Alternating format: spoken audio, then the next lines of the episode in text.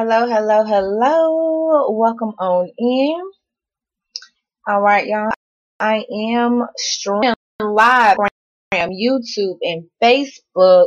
So welcome on in, y'all. I hope everyone is having a fabulous Wednesday. Awesome. So give some pe- people some time to come on in. But I know, like, if you're out there in Chicago, God bless y'all because I know I'm cold out here in Atlanta and it's probably only like 32 degrees. But out there in Chicago, I saw it feels like it's negative 47 degrees. So, you know, shout out to everyone out there embracing the cold. You know, um, please stay warm. So, if you are tuning in for the first time, my name is Ashley King, aka the Get It Done Queen. I am an author that promotes people putting God first in their life, business, and relationship, as well as a consultant that helps people of faith tell their story by writing a book and maximizing their reach, excuse me, the reach through speaking and events. And so tonight's live, I'm going to be talking about three misconceptions that first time authors have that keep them from publishing their first book. Um, and this is a lot of times I come across this um, these questions that first time authors have because they're not quite sure of the process or they don't fully understand every aspect of it. Hey Steve, welcome on in. Um, so they don't fully understand the aspect of it. So I'm going to be talking about three misconceptions that um, a lot of first time authors have. Number one is that I'm afraid that someone would steal my idea. Can I copyright my idea? Um, you cannot copyright your idea. In order to copyright something, it has to be tangible. So you have to copyright the content of the book. So the physical words inside of your book, that is what you can copyright, but you cannot copyright the idea of your book, nor can you copyright the title. Now, if you feel like your title is just the bomb.com, it's very unique, no one will ever have it or could ever thought about it, then you can trademark your tri- your title. But um, titles of books and movies are too short to be copywritten, but they can be trademarked. So that is something that you can look to. Um, go to the trademark uh, website, um, US. I think it's US, well, for copyright, us.copyright.gov. Um, and I think the same maybe for trademark, but definitely, um, you cannot copyright your idea. I come across authors like, I don't want to tell my idea to you or others because I don't want anyone to steal it. But I feel like, you know, everyone steal ideas and build upon them. Um, I want to say steal, it's such a harsh word, but ideas are just ideas. And so the way you tell a book and the way you write it, the your tone, your delivery is what is going to set your book apart from other people. Like there are so many books about, you know, business, entrepreneurship, uh, self-esteem, self-worth, whatever it is, science fiction, horror. There are so many books out there, but it's how you deliver it, how you um, talk about your characters, how you bring them alive. You know, your writing, your uniqueness that you bring to the stories what's going to make it different. So it doesn't matter if someone's writing the exact same book about, you know, divorce or self-worth. It's how you write it, your delivery, what sets it apart. And then the finished result, the tangible content of that book is what you copyright. Okay, so you can't copyright the idea, you can't copyright the title, you copyright the content, the finished result that's within inside the book, and you can um, trademark, excuse me, you can trademark the title of the book if you feel like it is thebomb.com and you don't want anyone to steal it. Welcome in, David. Thanks for joining. Um, so once again, you cannot copyright the idea, but you can trademark the book title. Next, I am not a celebrity, so no one will care to hear what I have to say. You do not have to already have a large following, but you do need to know who you are targeting. There is something out there for everyone. I don't care what you're writing about, there's someone that wants to read it. And perhaps the second step in the writing process that I talk to my authors about is actually knowing your target audience who are you writing for? I deal with a lot of memoir self help. And if you're just tuning in, my name is Ashley King, aka the Get It Done Queen. I am an author that promotes or write about promoting putting God first in your life, business, and relationship, as well as a consultant that helps people of faith tell their story by writing a book, speaking, and events. And so, um, once again, the second step that I talk to my authors about when I'm consulting them is your target market. Okay. So, um, prime example, I mean, if you're writing a book about self help, um, business, whatever the topic is, it could be about starting your first business, your first relationship, but the information and your delivery, your tone is going to vary if you're talking to a 12 year old female versus a 42 year old female. Their understanding of things vary, okay? So you have to know who you are ta- um, targeting.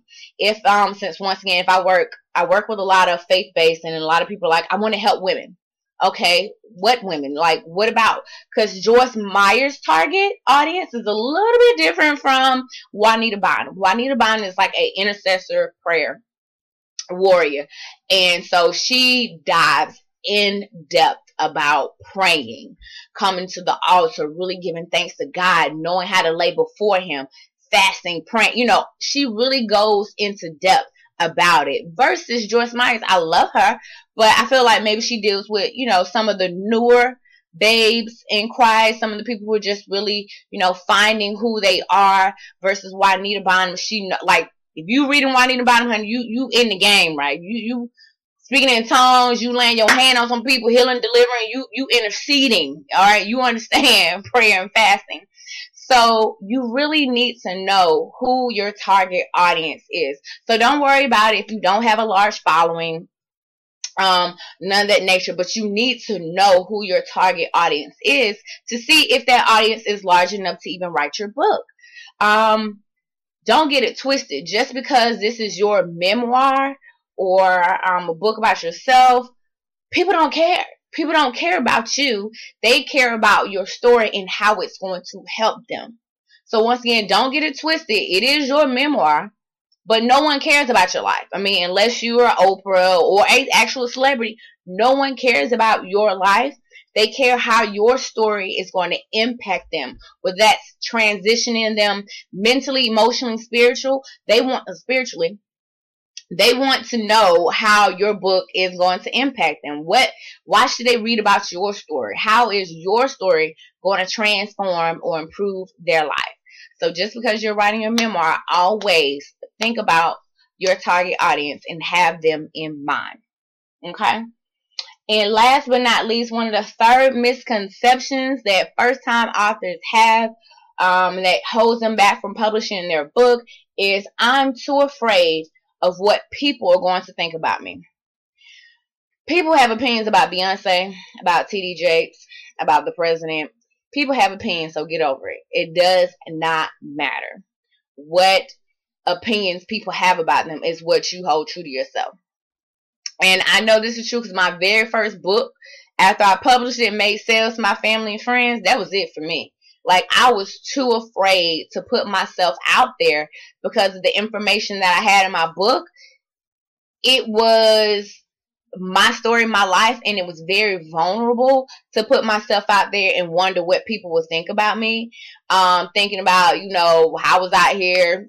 It was a struggle to be celibate, honey. I was drinking, smoking, all of that, and people don't know that side of me.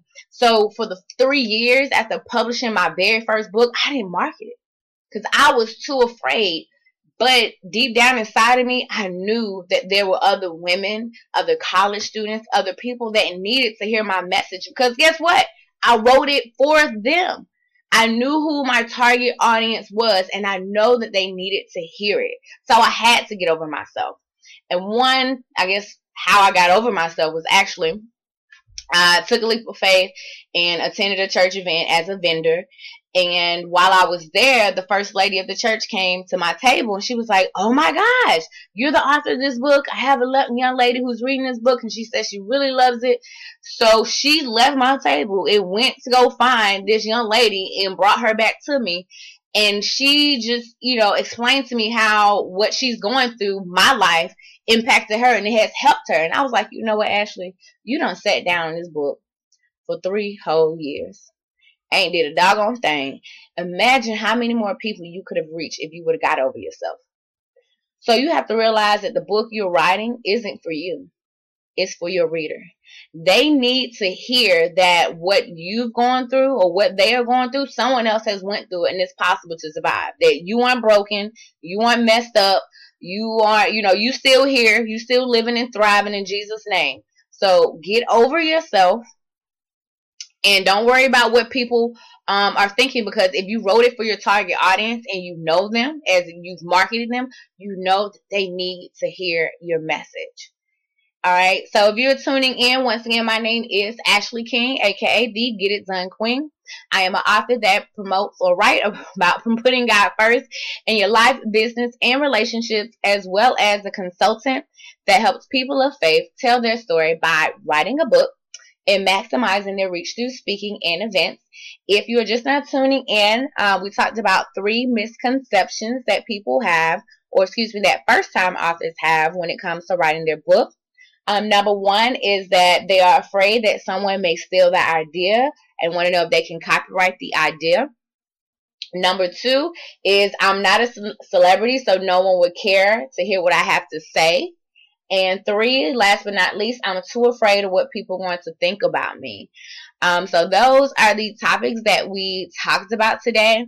Um, if you are following me on uh, social media, I am running a challenge right now, the Nehemiah 6 challenge.